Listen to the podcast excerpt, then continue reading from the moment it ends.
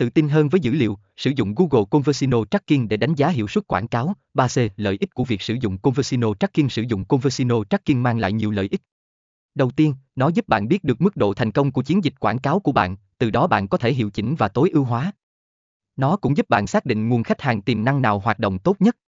3. Cài đặt Google Conversino Tracking A. Bước 1. Tạo một tài khoản Google Ads trước tiên. Để sử dụng Google Conversino Tracking, bạn cần phải có một tài khoản Google Ads. Nếu bạn đã có một, bạn có thể bỏ qua bước này. Nếu chưa, bạn có thể dễ dàng tạo một tài khoản mới trên trang web của Google Ads. B. Bước 2. Lấy mã theo dõi Conversino Tracking sau khi bạn đã có tài khoản Google Ads, hãy tạo một chiến dịch quảng cáo mới hoặc chỉnh sửa một chiến dịch hiện có. Tại đây, bạn sẽ có cơ hội tạo mã theo dõi Conversino Tracking.